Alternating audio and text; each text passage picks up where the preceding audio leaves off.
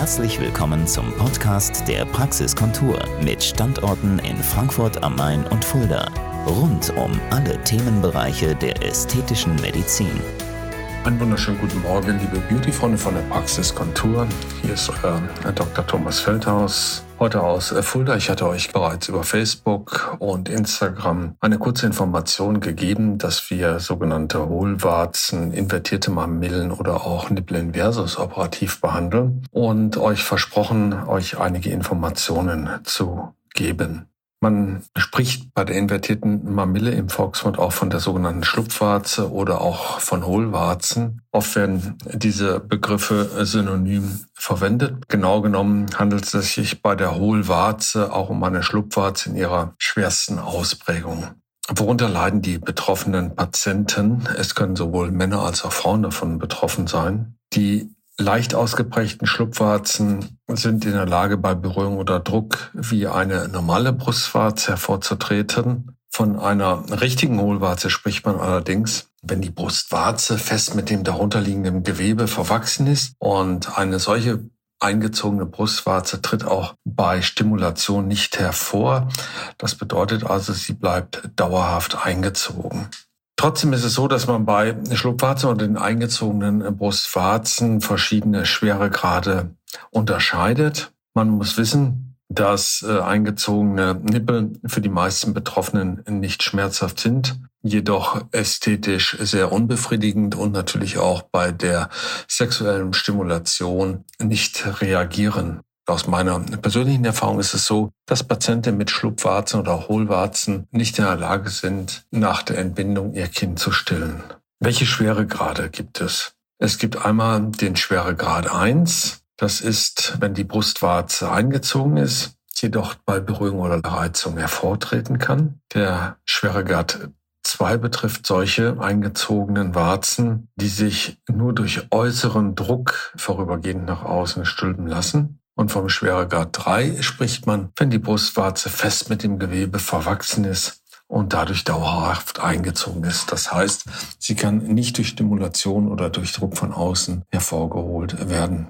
Wichtig zu wissen ist, dass es gerade im Schweregrad 3, bei den sehr ausgeprägten Schlupfwarzen, es häufig zu entzündlichen Prozessen kommt. Des Weiteren ist es so, dass der Hohlraum nur schwer gereinigt werden kann und somit als sehr guter Nährboden für Bakterien sich darstellt. Es kann auch zur Verstopfung der Talgdrüsen und in der Folge zu Abszessen kommen. Und wie ich bereits vorhin sagte, leiden viele Frauen über Probleme beim Stillen.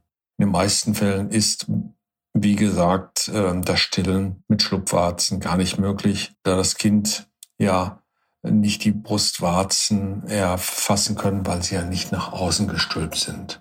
Was können wir machen, was sind die Ursachen? Die Ursache ist eine angeborene Fehlbildung. Insofern ist das Ganze genetisch eingefasst in den Körper. Und üblicherweise sind die Milchgänge und Bindegewebstränge bei den betroffenen Personen verkürzt, wodurch einfach die Brustwarzen nach innen gezogen werden und sich nicht aufrichten können. Dennoch ist es so, und das ist wichtig zu wissen, dass eine Verkürzung der Milchgänge auch während der Pubertät auftreten kann. Dieser Vorgang ist jedoch in den meisten Fällen reversibel. Auch können Schlupfwarzen sehr, sehr viel später auftreten, im höheren Lebensalter, das heißt nicht angeboren sein, und können dann auch ein Hinweis auf eine Brustkrebserkrankung sein. In den meisten Fällen ist es allerdings so, dass die Brustwarzen angeboren sind und dass eine familiäre Häufung vorkommt. Gibt eine Möglichkeit, Schlupfwarzen vorzubeugen, gibt es leider nicht.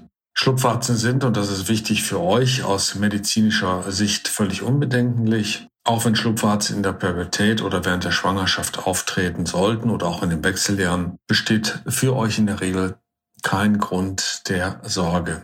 Letztendlich der einzige Ausnahmegrund wäre dann, wenn sich Brustwarzen plötzlich ohne ersichtlichen Grund zurückziehen. Und wie ich vorhin sagte, in diesem Falle könnte auch eine Brustkrebserkrankung dahinter stecken. Üblicherweise wäre dann aber auch eine knotige Verhärtung innerhalb der Brust zu tasten. In solchen Fällen empfehle ich den sofortigen Gang zu einem Gynäkologen.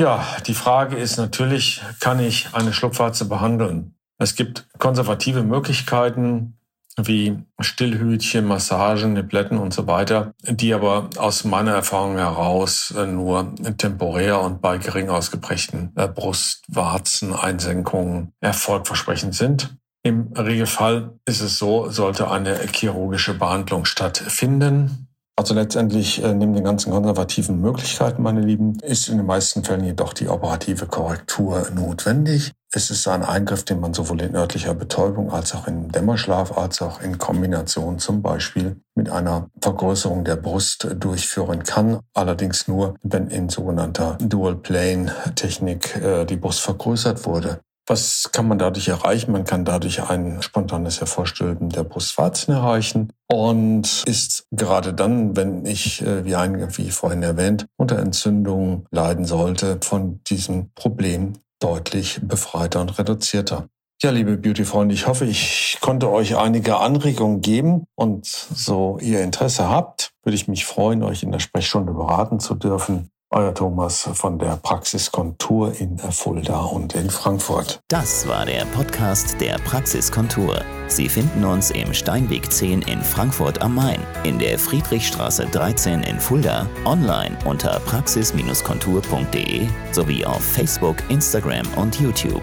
Vielen Dank fürs Zuhören und bis zum nächsten Mal.